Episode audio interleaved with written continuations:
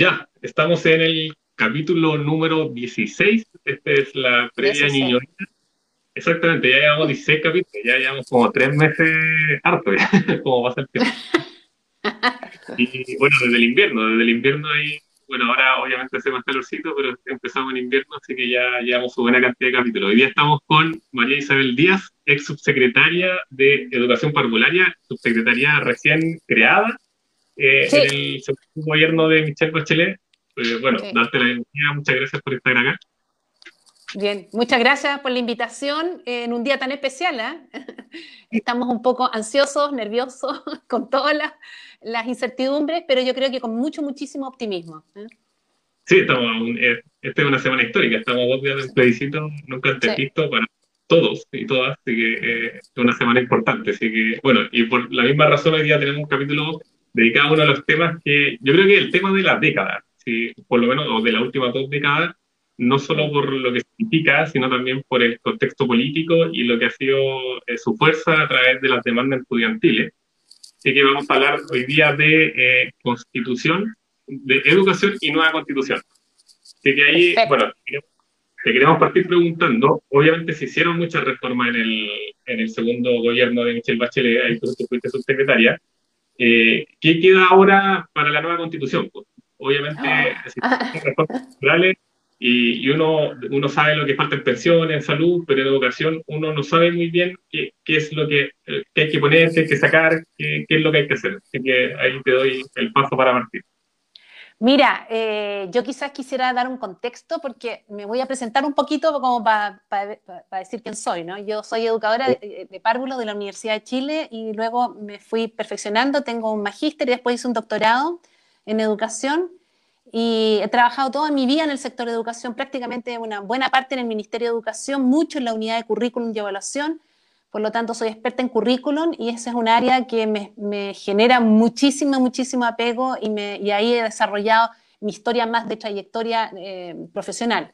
Y tengo este lado más político y tuve el honor de ser la primera subsecretaria y me tocó instalar la subsecretaría. Entonces, hubo muchísimas, muchísimas conversaciones, debates intensísimos sobre lo que se estaba proyectando en educación. Y efectivamente yo creo que estamos en un momento bien, bien, bien, bien especial, muy significativo para mí en lo personal, muy significativo porque en algún momento yo te comenté que, y, las comentaba a los más jóvenes también, que a mí me tocó vivir en una etapa muy complicada porque estudié en dictadura y me tocó vivir el cambio absolutamente y sufrir de alguna manera las consecuencias de la constitución del 80, bajo, eh, bajo el esquema, ¿no es cierto?, que arrastraba el modelo neoliberal y vi todo lo que se desarmó en educación, todo. Entonces fui viendo pieza por pieza cómo se desmunicipalizó, cómo se perdió la carrera, la profesión docente, cómo se puso a competir las escuelas subvencionadas con eh, la, educación pública, cómo se abandonó la educación pública. Yo trabajé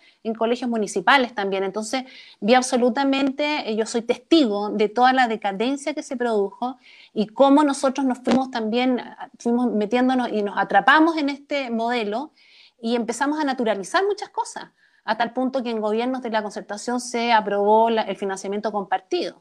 Entonces vi el proceso de selección, vi lo del copago, vi también eh, cómo se fortaleció el lucro. Es decir, este modelo de alguna manera profundizó eh, especialmente en educación eh, y utilizó esta plataforma de educación para de verdad intervenir enormemente en el sistema educativo. Y bueno, los años fueron pasando, pasando y me toca a mí en este minuto ser también parte, y bueno, me tocó una, buena parte ser muy protagonista de los cambios que se hicieron en educación, que poco se sabe de eso, ¿no? Y me tocó estar en el segundo gobierno de la presidenta Bachelet, donde se hizo la reforma estructural más grande en la historia, digamos. ¿ah? Si uno lo, ve en la perspectiva y, en, en la cirugía que se hicieron, eh, y de alguna manera se fue haciendo la construcción de un camino que va a entregar muchísimos elementos de los debates intensos que se hicieron durante esa época, hace cuatro años atrás, ¿no?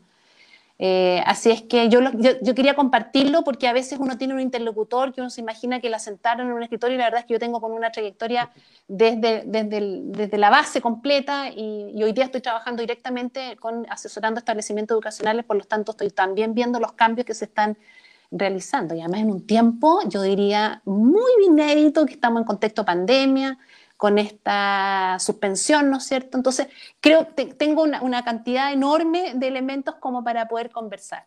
Si hablo mucho, me tienes que decir. Pero... Yo estamos atentos escuchándote, así que continúa, ¿no? Ya. Bueno, y en, eh, eh, respecto a lo que eh, en Constitución, yo hace un mes atrás, yo diría que ha pasado un mes atrás, nos sentamos con dos jóvenes, un abogado y un cientista político, y hemos tenido una reunión a la semana analizando todo lo que tiene que ver con aquellos elementos que se requieren de analizar como para pensar en el contenido de una nueva constitución. Ha sido una conversación riquísima porque además eh, vienen ellos, ¿no es cierto?, con una formación eh, también de posgrado y hemos ido alimentando la conversación con las dos visiones y además con estas perspectivas más bien disciplinarias. Yo vengo del mundo de la educación, un abogado, un cientista político, jóvenes, entonces ha sido de verdad un trabajo de mucha, mucha riqueza, ¿no? Y lo que nosotros hemos querido hacer es un análisis acerca de la perspectiva de derecho que tiene la, educación en la Constitución y ahí analizar cada uno de, aquellos elementos que eh, se han ido, eh, que forman parte, que han formado parte del debate, ¿no? Em, todo lo que tiene que ver con si, están presentes o no eh, ciertos aspectos que hoy día debieran estar presentes a la luz de todos los tratados internacionales, los pactos que hoy día están diciendo el estándar que debiera tener una constitución eh, nueva, ¿no es cierto?, moderna, contemporánea y que está con un enfoque de derecho. Entonces ahí vemos qué es lo que falta, qué es lo que está omitido, qué es insuficiente, qué es lo que hay que modificar y hemos ido buscando aquellos contenidos que son eh, aquellos los más esenciales. Estamos construyendo un documento en la perspectiva de poder realizar talleres, intercambios, de aportar a este debate que va a venir y que es necesario documentarse eh, y, también cómo contar con, las, con lo, que yo les, decía, con esta experiencia de, visualizar, mapear esta trayectoria que se ha realizado en, educación. Así que estamos preparando ese documento, estamos prácticamente cerrándolo y ahí hay varios elementos que han ido surgiendo y esperamos, bueno, de verdad sea un documento que pueda aportar eh, para estas conversaciones. Y ahí, ¿qué, o sea, a perspectiva tuya, qué elemento a lo mejor central, dado que, bueno, comparto completamente contigo el hecho de que uno lo que ve es casi como la educación transformada en un bien de consumo durante todo este tiempo y Bachelet lo que uno ve es que por fin se vuelve a reestructurar el sistema.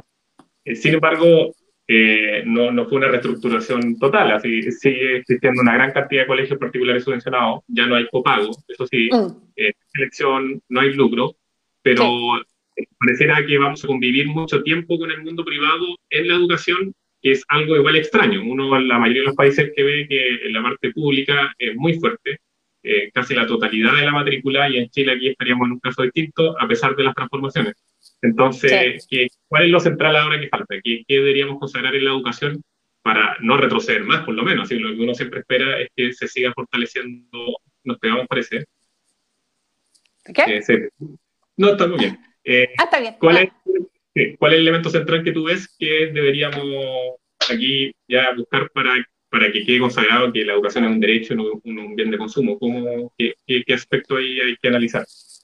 Claro, efectivamente, uno de los temas que aparece débil en esto, donde hay eh, omisiones y, yo diría que hay que hacer cambios profundos, es cómo consignar que efectivamente el derecho a la educación no esté tratado en forma parcial hoy día no es exigible ese derecho. Entonces ahí hay una, debilidad que uno podría decir eh, es enorme, porque ¿cómo vamos a tener una constitución donde se le da más relevancia jurídica a la libertad de enseñanza y no hacia el derecho? Ahora, ¿qué es lo que, al derecho a la educación? ¿Qué es eh, lo que se Pero paralelamente se fue avanzando igual, porque la normativa educacional prácticamente tiene un enfoque de derecho. Entonces ha ido empujando a que las distintas comunidades educativas ya incorporen esa, consideración. Y eso yo creo que eh, anima un camino, ¿no? Eh, yo, diría que eh, abre un espacio, un escenario como para poder instalar esta perspectiva, porque hoy día claramente los niños, los jóvenes no deben ser discriminados al momento de ingresar a un establecimiento o, o que sufran, ¿no es cierto?, de vulneración de derechos. No debiera pero todavía la constitución no logra amparar eso. Entonces ahí tenemos un vacío y una omisión que efectivamente es compleja. Eh, lo segundo, yo creo que a la, luz de todo lo que ha ido pasando, de los grandes objetivos que hoy día tenemos, eh, mundial, planetario, todos los objetivos sostenibles de la Agenda 2030, nosotros tenemos que empezar a mirar el fin de la educación absolutamente distinto a lo que está consignado hoy día en la educación. Cuando uno dice, bueno, pero ¿qué quiere? ¿Cuál es la finalidad de, la educación? Entonces, ahí el, articulado que está ahí es muy restringido, muy estrecho y solamente fomenta el desarrollo individual, de las capacidades individuales. Y hoy día tenemos que empujar a un desarrollo, a hacerlo mucho más armónico. Está bien, todos queremos desarrollar nuestras potencialidades, pero también debemos desarrollar una visión más colectiva, ciudadana, donde eh, cambie esta, y donde puedan integrar una visión también eh, acerca del respeto a los derechos humanos, ¿no es cierto? Que tenga una visión eh, democrática, ¿no es cierto? O sea, hay una serie de elementos que hoy día tienen que estar incorporados en este fin a la educación. Y hay una riqueza enorme, porque yo creo que se va a abrir un debate. Yo tengo un optimismo enorme en eso, porque va a haber un intercambio rico, porque lo que ha pasado es que nuestra ley general de educación ya ha ido incorporando también esos elementos. Ya han aparecido 15 principios que orientan todas las normativas. Entonces, no va, estoy tratando de decir que tampoco va a ser tan nueva la discusión. Creo que también hay miradas transversales en esto eh, y no, no, no, no debiera generar tanta polémica porque son elementos que hoy día están declarados en todos eh, estos tratados internacionales, como también aquellos pactos. Entonces, eh, eh, por un lado, entonces, claridad respecto al derecho, cómo queda escrito, ¿no es cierto?, y se consigna, se consagra, y una comprensión de eso. el otro es el fin de la educación, que hay que complementarlo, esta promoción de los derechos humanos, también está el respeto, ¿no es cierto?, a las etnias, a los pueblos, o sea, todo lo que hemos ido hablando y que además va a tocar las otras eh, áreas de cuando vayamos armando el contenido de la, Constitución. Digo, lo hablo súper en positivo porque estoy segurísima que vamos a aprobar y que va a estar todos los constituyentes sentados ahí pensando. Y, mujeres también, porque además va a ser tan lindo, porque además va a ser la, la primera constitución paritaria. Entonces yo creo que tenemos muchos elementos como para eh, poder decir que vamos a estar muy orgullosos de lo que vamos a estar haciendo. Tengo plena confianza en eso. Eh, y lo quiero decir con mucha convicción porque además esta sensación de que, va a quedar eh, prácticamente en una situación de dos años en que no sabemos para dónde va a ir, dónde vamos a navegar, yo creo que Chile está bastante maduro en eso y vamos a ser capaces de poder encaminarlo. ¿no?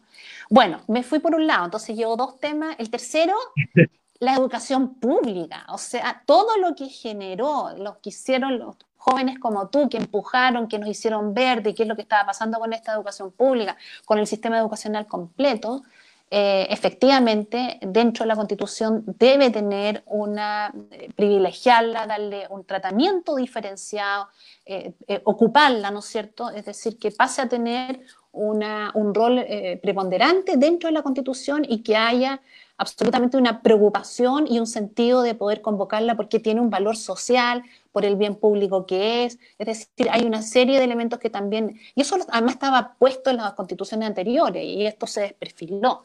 Y eso tuvo un impacto que empezó casi a desaparecer la educación pública. Entonces, ahí yo iría a mejorar entonces todo lo que tiene que ver con la, redacción, este, este derecho que hoy día todavía no puede, que, que no lo podemos reclamar, ¿no es cierto?, porque está eh, enunciado parcialmente. Lo segundo, el fin de la educación, y yo creo que agrega eh, ingredientes de calidad. Todo lo que tiene que ver con la promoción de la educación eh, pública darle la, prioridad que corresponde. Y lo otro son elementos que eh, yo, creo que los vamos a ir sumando, pero esos son los, los, tres como estratégicos que van a ir dándole más calidad, pensar en tipos de trayectoria que no, no, no se limiten solamente a lo que se consigna en la educación formal, eh, hay varios elementos, yo creo que lo vamos a ir, enriqueciendo, pero esos son como los pilares, ¿ah? yo, que si uno los ordena, a mí me gusta mucho cómo hacer las interpretaciones pedagógicas, todo esto. Por eso ha sido un aprendizaje trabajar con, con el abogado ahí constitucionalista, porque eh, mi deber es también haciendo las bajadas, ¿no? Y las interpretaciones.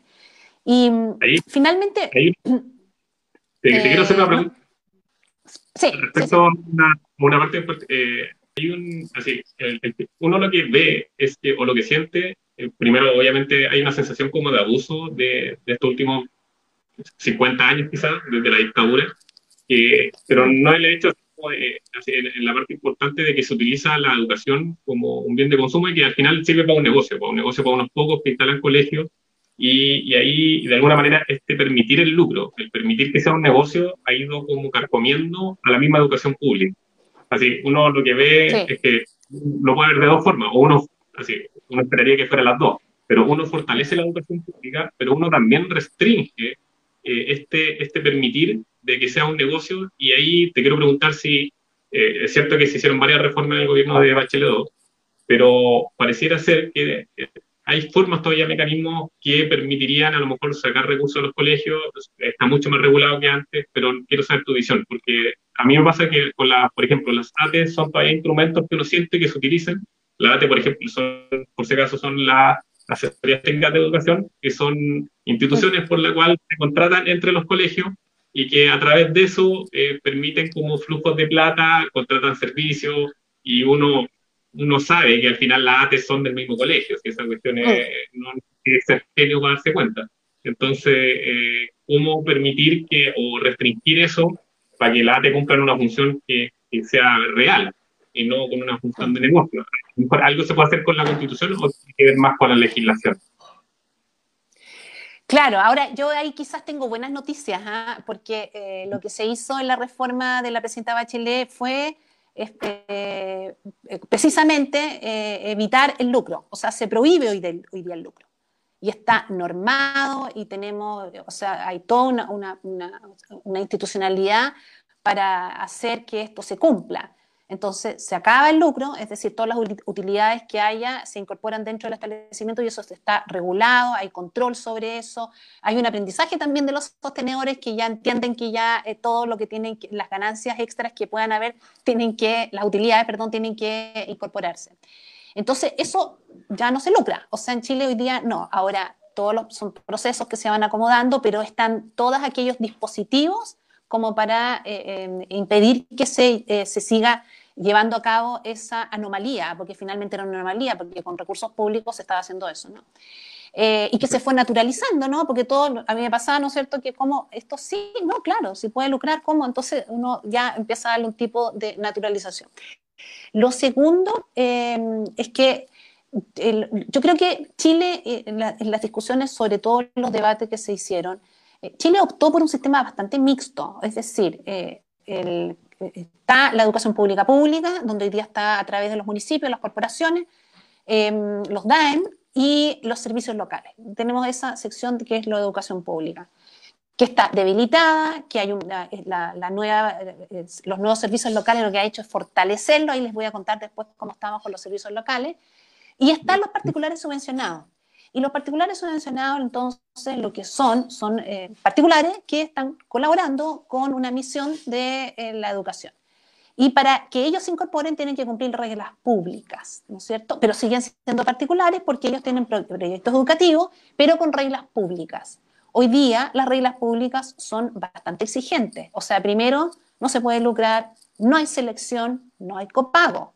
Son tres elementos que fortalecieron un modelo que, bueno, finalmente destruyeron a la educación pública y la, la, la, desvalorizaron, ¿no es cierto? Eh, impactaron tanto que finalmente eh, se hacía competir a los colegios particulares subvencionados con, con, con los municipales, ¿no? Em, entonces hoy día no tenemos eso y hoy día todo niño o niña que postula a la educación eh, con recursos públicos tiene que eh, eh, eh, incorporarse al sistema de admisión escolar. A mí no, me gusta usarlo, porque, pero lo tengo que decir porque la gente lo conoce así, que es lo de la tómbola, pero es una tómbola inteligente, porque es con un algoritmo, ¿no es cierto?, que combina una serie de criterios y hoy día, en el mes de agosto, todas las familias que tienen niños en edad parvularia eh, postularon eh, también para el ciclo, ¿no cierto?, de octavo, séptimo, octavo, y así en los, interciclos fueron postulando, ¿no? Y pueden postular al colegio que quieran, a la escuela que quieran. Hay unos, yo diría como unas diferenciaciones que se mantuvieron en la ley, que son los colegios emblemáticos que tienen todavía capacidad de seleccionar a un porcentaje. Pero en todo el resto, todo el resto, los niños y niñas postulan, o sea, las familias postulan y en, eso hay todo un aparato, eh, yo diría, todo, unos dispositivos para poder apoyarlos también a hacer las postulaciones. Ya hay aprendizaje, prácticamente en las 13 primeras preferencias, el 80% queda en las tres primeras preferencias. Entonces estamos haciendo un cambio que es histórico. Y yo diría que, que efectivamente eh, da una visión de una sociedad que está abriendo las compuertas, que ya no está seleccionando, y esperamos que sea un paso firme para animar una cohesión social, eh, evitar esta segregación que hemos tenido. Ahora, todo esto hay que darle espacio, oxígeno, se requieren años. Em, y se requiere también enfrentar gobiernos que no tienen el ánimo de hacerlo. De hecho, en este gobierno se trató de retroceder en eso. Afortunadamente no se pudo pero la velocidad es baja, hay poco ánimo y uno tiene que tener épica en esto, convicciones, ganas, energía y principios también, y eso yo creo que, bueno, no se ha presentado, pero hay una ley que hay que, estas leyes hay que implementarlas, ¿no? Así es que ustedes ven que es así un trabajo que, no, se conoce. ¿Ah? ¿Perdón? Ahí queda claro que no da lo mismo que en gobierno porque obviamente... No, pues, no, no es lo mismo, exactamente. exactamente. Oye, tu teléfono se... Enchufando acá porque me... Ahí, ahí, ahí, ya, sí. Dale, dale con confianza, parece, sí.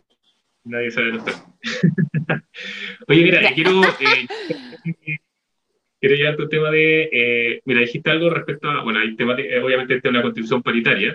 Eh, obviamente uno espera que el tema de enfoque de género sea potente, y eh, hay un tema que se discutió fuertemente en los primeros años del gobierno de Piñera II, ahora, que tenía que ver con la reforma al, o el proyecto de Sala Cuna Universal. Aquí el proyecto de Sala Cuna Universal lo que hacía de alguna forma era garantizar de que, así, ampliar primero, universalizar este, este derecho, que obviamente está muy restringido a pocas familias, generalmente solo de muy bajos recursos, y la idea era obviamente ampliarlo, pero hubo muchas discusiones respecto a si se iba a permitir el copago, cosa que se había prohibido en todo el resto de la educación, y ahora como que querían meterlo de nuevo en educación particular, en esta lacuna, ¿no? Pero bueno, quería la derecha insistir con eso.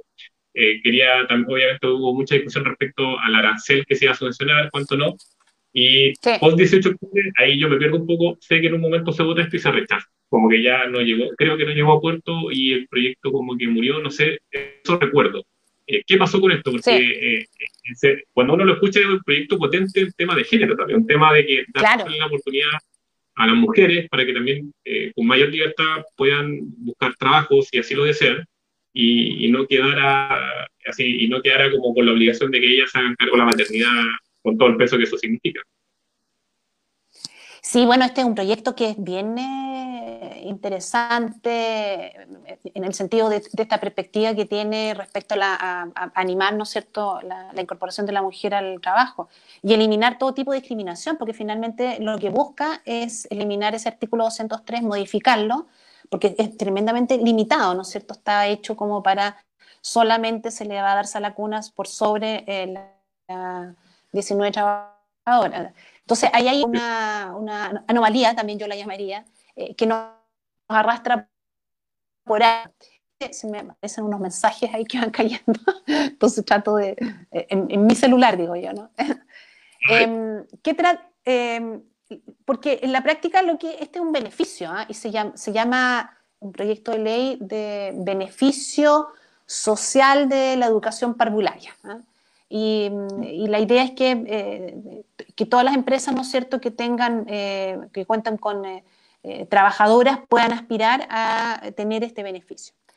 Ahora, lo que pasa es que este es un proyecto que viene de, con un diseño, un mal diseño, si uno lo puede decir legislativamente, está con un mal diseño, no hacia el espíritu que hay detrás. O sea, todos queremos que las mujeres puedan incorporarse, que no sean discriminadas y que eh, esos niños, ¿no es cierto?, vayan a buenos lugares, a salas cunas reconocidas, certificadas, que tengan personal, equipamiento, en fin, que responda a todos los requerimientos. Entonces es un proyecto que es doble, o sea, tiene dobles funciones, tiene dobles propósitos. Y para eso tiene que armar un trabajo que es intersectorial. Y este proyecto no, se no armó ese trabajo intersectorial. Entonces, partió solo de este trabajo, eh, Hacienda naturalmente el, que calibra todos los recursos, em, y se subió al final educación.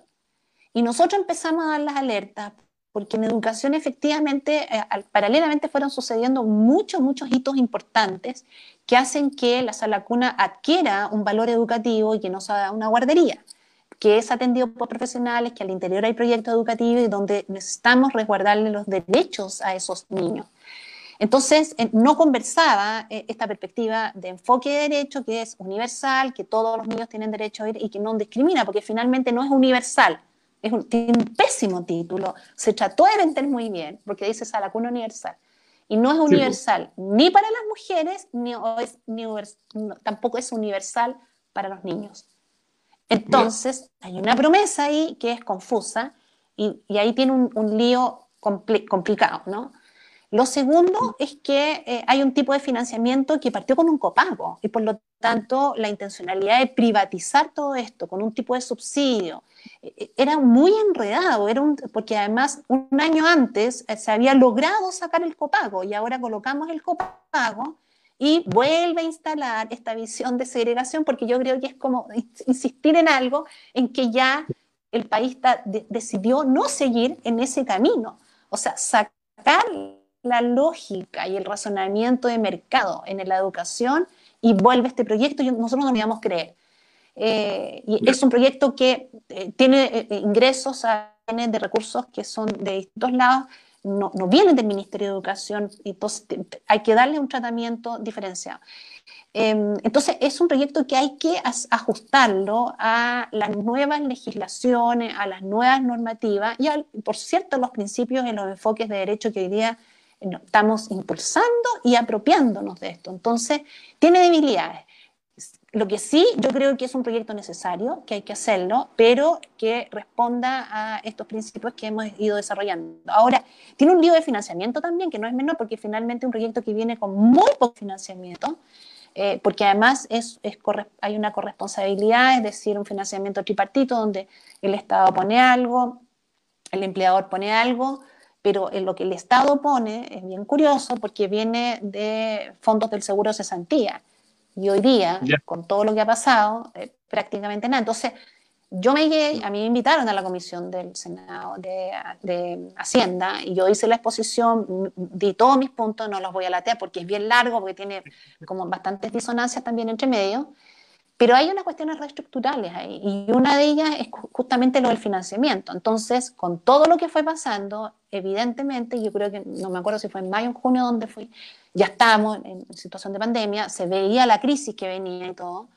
Entonces, eh, ese requiere otro tipo de financiamiento porque no va a dar, o sea, no, no, no, no puede responder ¿no? a lo que se requiere. Y, y, nunca vi, no he visto el informe. De hecho, hace una semana atrás eh, parece que fuiste mago, porque yo dije, sí, tengo que saber de él, y pregunté. Y, y no, no, todavía no tengo, o sea, no conozco el otro informe financiero. Y es necesario contar con otro informe porque además tiene otro problema, pero lo voy a mencionar. Eh, el, gobierno de la presidenta Bachelet avanzó enormemente en la generación de nuevos jardines infantiles a las cunas. Eh, públicas, gratuitas, con la mejor infraestructura, es decir, de verdad eh, da un paso importantísimo en valorar la educación pública porque todo eso es gratuito y se construyeron más de mil proyectos. Eh, en un minuto cuando yo salimos del gobierno empezó prácticamente una descalificación de ese proyecto y se trató de empañar algo que era bastante emblemático para la presidenta y para todos los que trabajamos en educación y, ahí se trataron de bajar, de, decir de que las metas no se habían cumplido. Bueno, ha, costado mucho desinstalar eso, pero efectivamente los jardines están funcionando. Yo los invito a todos a que si viajan por cualquier lado en Chile, pregunten dónde hay un jardín meta que se llaman y van a quedar maravillados porque realmente es una, eh, es una infraestructura que está pensada eh, con otro estándar, son los mejores estándares eh, la ministra de Educación nos decía, son como daneses, sí, que son como, eh, mirar como la, los países desarrollados, porque además mucho con eh, eficiencia energética, salas para psicomotricidad, eh, salas para reuniones con los equipos. Mira, realmente una, maravilla. Entonces, em, ¿qué pasó ahí? Resulta que em, ahí lo que hace este proyecto es decir, mire, yo pongo a disposición ahora estas salas cunas, yo decía, bueno, pues no las quieren y ahora las quieren, bueno, estas salas cunas para que puedan llevar a los hijos de las mujeres trabajadoras. Eh, entonces, a ver, pero ¿cómo hacemos esto si son pocas? Entonces, ahí instala un, también un debate, un dilema complicado, porque una mujer trabajadora tiene el mismo derecho también de una mujer que también eh, que tiene una situación más vulnerable. Entonces, ¿cómo hacemos eso? Eso no está resuelto en el proyecto y eso, eh, si uno, porque tiene fallas en los principios, eso es. Así que tiene debilidades, eh, eh, naturalmente yo he puesto toda mi disposición, mis conocimientos como para que se trate de buscar salidas en esto, pero evidentemente hay fallas de diseño en, el proyecto y hay que tratar de, eh, de, de, solucionarlas, porque yo creo que Chile es justamente lo que quiere, porque además nos ahora tenemos una situación de las mujeres que nos va a caer todo lo, que habíamos incrementado en la fuerza laboral femenina y ahora se nos va a caer bastantes puntos porque hoy día eh, tenemos la situación de pandemia, además los colegios, los jardines infantiles no están funcionando y por lo tanto eh, hay una situación de, que va a deprimir muchísimo esa fuerza laboral. Así es que nos queda, hay mucho trabajo ahí. Ahí igual el tema del Sí, por favor. Ahí el tema del financiamiento no menor, porque ahí lo que uno, bueno, los que no saben, el, seguro de cesantía es un seguro que eh, lograba, así estaba logrando ahorrar mucha plata. Era un fondo que crecía año a año y en general los chilenos no lo están gastando. Así como que uno ve el fondo creciendo y pasa un fondo de ser 4.000, 5.000 millones de dólares a ser 12.000 millones de dólares, una cantidad de plata enorme. Y, y ahí, el, ahí uno recibe la noticia de que quería financiar este proyecto de la Laguna Universal eh, con fondo del seguro de garantía. Ahora entramos en pandemia y ahora uno dice, oye, esas platas no se pueden tocar, porque si estamos en pandemia o volvemos a sufrir una situación similar, tocar los fondos del seguro de cesantía es un error que nos va a pesar. Pues. Entonces, está claro que el financiamiento es algo que no, no puede salir de ahí, pero yo me imagino. Entonces, eso no. tiene que cambiarlo así. Exactamente, no, no, no, es menor eso, porque hemos visto lo que ha sucedido. O sea, ahí yo diría, es un proyecto que tiene muy poco financiamiento, o sea, prácticamente cero. Es muy poco lo que tiene. Entonces, esto requiere pensarse muy bien. Bueno, está pensado en gradualidad, porque uso que dice 40%, que está pensado para 50.000 niños. Yo los números no los comparto para nada, o sea, tengo muchas dudas con las cifras, eh, pero eso hay que, bueno, decantar esas cifras y, yo creo que efectivamente eh, aquí hay que tener eh, un, trabajo de un...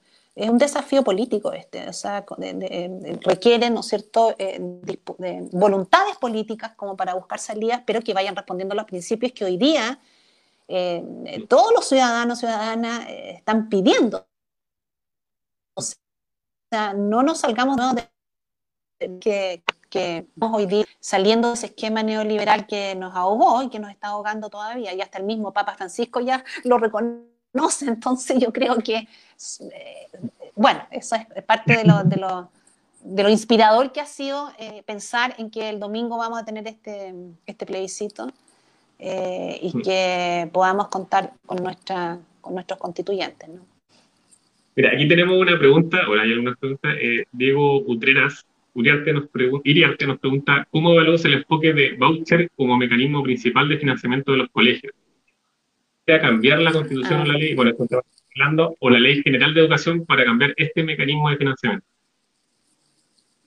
Súper buena pregunta, porque efectivamente ese fue uno de los temas que quedó pendiente. El sistema de financiamiento es muy complicado y se requiere una, hacer un profundo análisis. Yo creo que hay documentación, ya hay análisis de, avanzada en eso, pero el voucher no acompaña, no acompaña, e, efectivamente. Y ahora, por ejemplo, en confinamiento, em, todo lo que tiene que ver con el financiamiento de los establecimientos, eh, finalmente lo que se adoptó es por matrícula, o sea, ya no opera la asistencia en este minuto, porque el voucher opera por, por asistencia, o sea, tiene un sentido que es bien complicado ¿no? Entonces hay que buscar un modelo pero que haga salir del voucher porque eh, no, estamos en esa lógica, no, está, no, queremos hacia la demanda, ¿no es cierto? Sino hay, hay, que buscar una, una, figura eh, que yo he escuchado distintas interpretaciones, pero lo más importante es que eh, no podemos seguir con ese modelo ¿ah? y eso requiere una adecuación. Eso ya, hacerlo,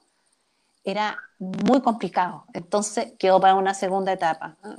pero está ahí pendiente y especialmente los servicios locales tienen ese desafío, o sea, tener eh, un, sistema que le permita sostenerse, porque estos sistemas de voucher que eh, portan una mochila de competencia, em, no es fácil, eh, perdón, te caíste.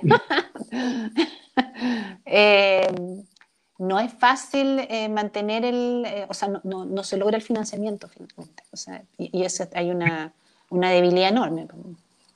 Mira, ahí te quiero, bueno, eh, tú lo mencionaste un poco, eh, bueno, estamos en pandemia y aquí hay un tema, hay una pregunta que, que, la gente igual está ansiosa de ver cuándo, cuándo vuelven a clase. Y, esto es un tema no menor, porque la gente simplemente eh, tenemos un ministro que, que, uno lo ve como curado por fiado, así en buen chileno parece un curado por fiado que, lleva, lleva, no sé, desde el principio, porque desde marzo, que así, había pasado dos semanas que no había clase y ya quería volver, así desde el principio. Entonces, lamentablemente ya en un punto nadie le cree, así ya sienten que es una majadería lo que hace y, uno no lo reconoce como alguien que diga, oye, de verdad es necesario volver. Y aquí hay un problema grave porque hay una desigualdad que se reproduce, eh, se reproduce con mayor intensidad en los primeros años. Eh, los niños que no pueden ir a clase no van a recibir la educación en su casa, es una realidad. Y, y entonces esto de no asistir a clase es un problema también es cierto que la pandemia es un problema mucho mayor, pero en algún momento hay que tratar de hacer convivir esto y da la sensación que con este ministro hay nula legitimidad de que o uno no lo, no lo considera como un interlocutor válido para decir, oye, eh, sí, estamos de acuerdo que hay que buscar la forma de convivir con la, con la pandemia y tratar de que algunos vuelvan a clase, o quizás sean pocos, o quizás sean quizás los más chicos, los más grandes, no sé, eh, ¿cómo, mm. cómo esto, este acá que tenemos ahora que, no, no, parece que no se puede resolver? Así parece que el tema está en que no se vuelva a clase y no se vuelve a clase. Sí, yo creo que estamos en una situación bien eh, complicada con un ministro que yo creo que tiene un buen espíritu, o sea, una buena intención. Eh, yo quisiera reconocerle eso, pero la forma en que lo ha hecho no, no, ha sido la más afortunada, porque finalmente todo esto son decisiones que tiene que ver con la confianza, eh, con instalar confianza. Y hoy día no tenemos confianza porque además venimos de una situación de pandemia en que todo era desconocido y por lo tanto aumentó la desconfianza, pero yo soy de las personas que, que, considera que es necesario tener confianza en las instituciones, o sea, si no, eh, es muy complicado avanzar ahí, ¿no? Pero además de que hay un factor comunicacional, yo creo que aquí hay una debilidad política. Eh, fuerte, porque lo que uno necesita y todas las recomendaciones internacionales frente a las lecciones que hoy día han tenido los países que han ido haciendo estos paso a paso, eh, hablan y destacan que es indispensable tener una comisión de trabajo con los actores de la educación. Esa comisión de trabajo es un hecho político y eso hay que eh, nutrirlo y hay que robustecer todas esas comunicaciones y eso son por lo menos un mes de trabajo donde se restablecen confianza y buscan salida, hay una situación más de corresponsabilidad, todo esto, y además cada comunidad educativa tiene que hacer ese proceso de capacitación, de, responder a todas las condiciones sanitarias, de ver cuáles son, de tomar en conjunto las decisiones. Aquí, de verdad, las comunidades educativas tienen que tener de, de corresponsabilidad.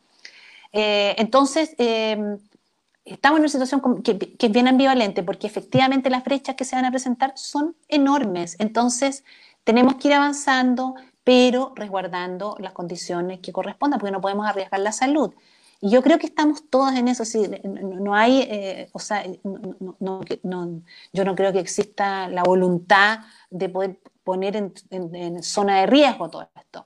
Eh, porque nadie va a garantizar al 100% de que no se va a levantar un foco de contagio adentro, eso también sabemos. Pero en la medida que se controlen todas aquellas indicaciones, eh, como ya lo hemos visto, eh, yo, yo, creo que es posible hacerlo, pero no es hacerlo si no contamos con una comisión de trabajo eh, político con los actores que correspondan. Y lamentablemente, hoy día, las autoridades del Ministerio de Educación han dicho que no. Entonces, estamos en una situación paralizada, o sea, no hay mucho por donde, si no hay diálogo, es muy difícil avanzar. Eh, y se requiere, y se requiere por las brechas que se van a presentar, porque las comunidades educativas necesitan orientaciones, porque las familias también lo necesitan, porque todo se ve como medio paralizado, ¿no? Entonces tenemos que ir avanzando y además vamos a estar en un año 2021 en una situación como también así, ¿no es cierto? Media híbrida, em, presencial. Entonces las familias tienen que también proyectarse. Em, y yo he estado trabajando con varias comunidades educativas, estoy trabajando mucho asesorando establecimientos, directores, jefes técnicos, porque tienen que ir tomando decisiones respecto también a sus prácticas eh, pedagógicas, a la gestión curricular, eh, y, son grandes a la evaluación. La evaluación tiene una atención enorme dentro de los establecimientos porque las evaluaciones tienen que ser justas, ¿no? Eh, y hoy día, ¿cómo yo voy a medir eh, aprendizaje a través de estos medios cuando es muy difícil operar sobre eso, ¿no? Entonces, hay, hay, hay, dificultades, ¿no? Mira, aquí, bueno, tenemos un comentario que Atisa Marijovic dice que más que buenas intenciones, preocúpense de proveer cientos de alumnos con medios tecnológicos de que puedan, obviamente, hacer esta. Eh, puedan educarse desde, eh, virtualmente desde la casa. Eh, ¿Se puede así o hay, cuál es el problema ahí? Porque me imagino que esto no es un tema menor. No, claro, o sea, aquí tiene que haber una política de conectividad que completa, y, pero muy integral, porque no se trata que yo le entregue el dispositivo. Yo no sé ustedes si saben, pero hoy día todos los jóvenes de séptimo básico, cuando entran al séptimo, eh, tienen un derecho, que es tener un computador y con un, también con, una, eh, con, eh, con un dispositivo para conectarse. eso muy poca gente lo sabe. De hecho, escuché una, en una vez así que me gané un computador. No, no, no es que te lo ganaste porque hiciste algo bueno, es porque es tu derecho. Tú tienes ese computador porque eso se decidió, el país decidió hacerlo. Bueno, y aquí animado naturalmente por la, por la misma presidenta Bachelet, que eso se ampliara, eh, pero el, el, asunto es que está ese nivel, pero si hay familias que tienen cuatro hijos, todos sabemos las dificultades que ha habido en materia de conexión. Entonces, uno es eso, pero lo otro, también nada me asegura que a través de esto yo voy a tener eh, posibilidades de lograr eh, el 100% de los aprendizajes. Eso no, nadie lo garantiza en ninguna parte del mundo. Entonces, eh, pero sí es verdad que aquellas áreas donde eh, familias, zonas, comunas, donde no hay conectividad, evidentemente las brechas son mucho mayores. Entonces, sí, estoy muy de acuerdo con la opinión que se da ahí. Yo entiendo que está la idea, pero de ahí a que no es solamente dotar el aparato, sino que tenemos que generar una red de factores que están incidiendo en que se pueda garantizar una, mayor, un mayor, eh, una mejor educación remota, porque estamos hablando de educación remota. ¿no? Sí, perfectamente.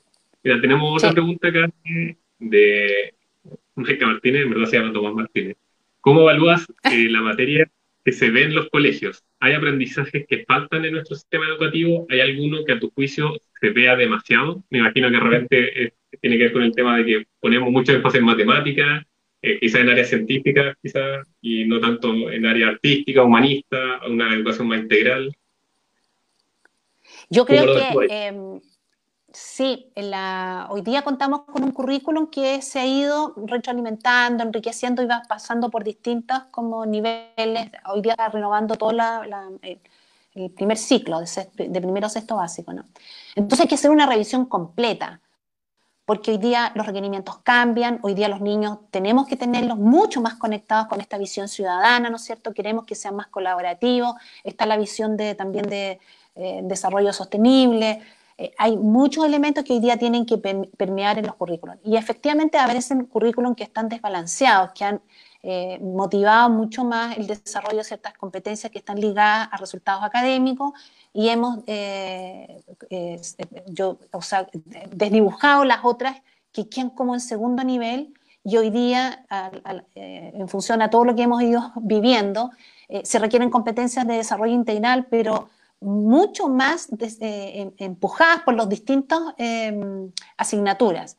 Están desbalanceados, se requiere revisar los contenidos, los objetivos, hay, una, hay que hacer una cirugía en eso. Ahora, eh, en los otros niveles, por ejemplo, el de educación parvularia, que toma de 0 a 6 años, ese currículum, a mí me tocó participar directamente en eso, se eh, hizo toda una innovación y se renovó completo. Si es, yo los invito también a mirarlo, porque ustedes se van a sorprender, porque pocos currículums en el mundo tiene eso. Ustedes los abren, se van a encontrar con un núcleo de aprendizaje que es como una asignatura que se llama convivencia y ciudadanía.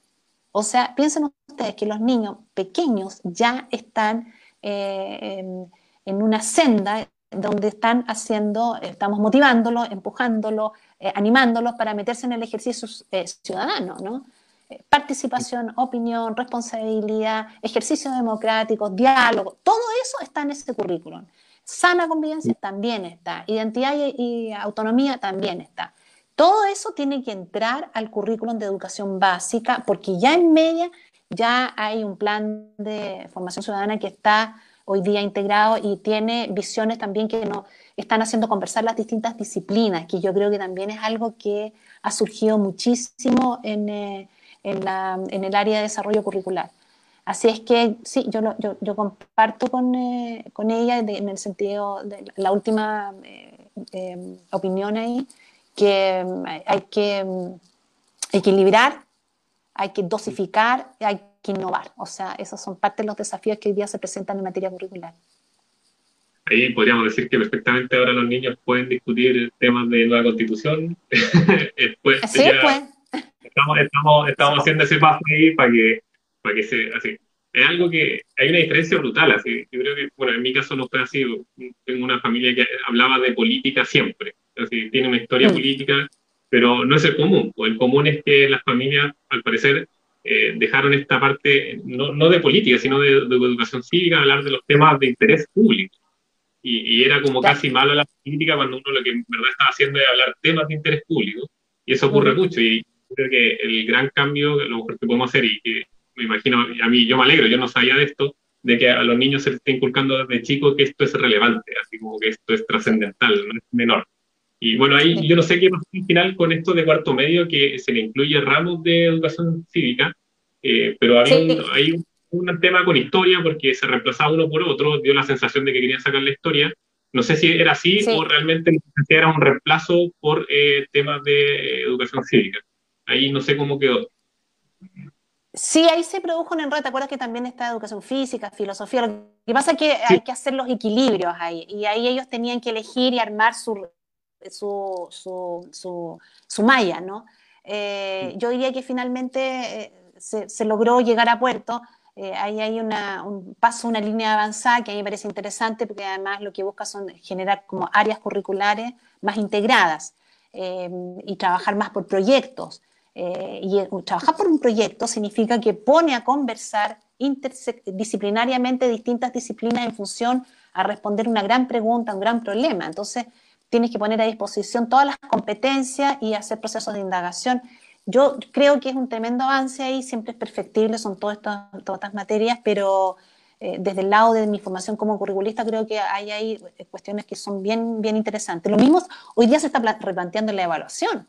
Eh, en, los primeros años básicos, o sea, cuando dejar las notas, ah, más allá de las notas, y hablemos de conceptos, eh, simbologías, entonces no está la obsesión por la nota, sino que más bien por el aprendizaje, cuestión que en, los, años anteriores, en parvularia, en inicial, ya está superado eso. Entonces, eh, así yo, yo, diría que estamos dando, eh, no estamos dando cuenta de que la educación tiene que ser eh, una, con nuestra visión transformadora. Y eso, que hoy día estamos en educación, nos damos cuenta que es posible hacerlo. Eh, y sacarse como todos estos candados y ataduras que nos vinieron acompañando con este modelo que fue bien perverso porque nos inhabilitó en muchas cosas, no nos hacía soñar y hoy día tenemos posibilidad de hacer muchos, muchos cambios. A ustedes les va a tocar a los jóvenes especialmente eh, movilizar todo eso. Yo creo que estamos en, yo estoy súper optimista, creo que hay una, una enorme posibilidad de poder hacer cambios que, que este país se merece, Chile lo necesita. Yo estoy segura que esta constitución que se va a armar va a modelar hacia otros países. Eh, tendrán que haber los mejores procedimientos eh, para llegar a buenos mecanismos, los más equilibrados, que haya representantes de todos, ¿no es cierto? esa parte hay que tratar de, no desolucionar a quienes movilizaron y que lograron eh, finalmente que esto pudiera ocurrir, porque, o sea, hace dos años atrás yo ni, o sea, ni siquiera lo veía en el horizonte, no estaba, no existía. Y realmente hoy día, a 48 horas, vamos a estar en una posibilidad de un plebiscito. Eh, la verdad es que emociona, o sea, eh, sí, sí, emociona, sí. Mira ahí. Espero que haya más mujeres votando. Ese es un llamado que se hizo. Espero que haya más. Que haya más mujeres, más hombres, que, vayamos todos y todas. Ahí, mira, ah, ya vamos, vamos cerrando y, te quiero dejar la palabra. Eh, estamos a dos días de día histórico, de verdad histórico. Y te quiero ceder ahí, no sé si te quieres hacer un llamado. Obviamente, imagina votar a prueba y convención constitucional, pero no, te quiero bautear. No, te quiero bautear, pero ahí te dejo el minuto libre para que... Eh, libertad para decir... la libertad. Primero, yo quiero felicitarnos por esta, por esta iniciativa, este programa, esta, esta posibilidad de conversar. Eh, hay que, yo creo que tienen que continuar con ello. yo voy a tratar de promoverlo lo más posible para que tengan más seguidores. Eh, y me encantó la, la, posibilidad de participar, especialmente en un día, como yo les decía, dos días antes de que se haga un plebiscito que eh, es histórico, que sabemos lo que eh, genera eh, genera emociones. A mí en lo personal me, emociona mucho. y bueno, yo tengo expectativas de que esto se logre bien. lo único que quiero es que se logre la mayor cantidad de participación. No es fácil porque tenemos el asunto de la pandemia y yo sé que también eso genera como inseguridades, pero eh, yo estoy segura que va a haber y, van a, y probablemente nos podemos sorprender por, los jóvenes que ojalá, dado que el voto es voluntario, eh, puedan asistir. Así es que animarlos, entusiasmarlos, eh, hay que ser parte de este hito histórico. A nosotros nos tocó también en nuestra generación ser parte de hitos históricos cuando recuperamos la democracia. Yo creo que esto tiene esa, ese sabor así de poder como dar este paso fundamental y de y de sentir de que se abre una posibilidad enorme de poder hacer un cambio, eh, porque estamos mirando de aquí a 50 años. O sea, si a mí me tocó mirar 40 años, esa, ¿por qué no estamos pensando en 50 años esto? Y, eh, evidentemente yo, insisto que creo que vamos a llegar con, eh, a, escribir una, constitución eh, con eh, muchos elementos de innovación, de sentido contemporánea, eh, con enfoque de derechos, que dé una, mirada distinta a lo que nosotros queremos. Y finalmente todos queremos más, mejor calidad de vida, queremos bienestar social, queremos todo eso. ¿Cómo no vamos a ser todos participar de eso? Si eso tenemos que, así que hay que ir a votar eh, con ese mm. lápiz azul, que ya empezamos hoy día a buscar lápices azules que no escribían y nos esperamos, así que ya tenemos la... y mucho entusiasmo y bueno, y nuevamente agradecerles, yo soy niñoína bien de corazón, estudié en el Manuel de Sala, para que se sepan ahí también.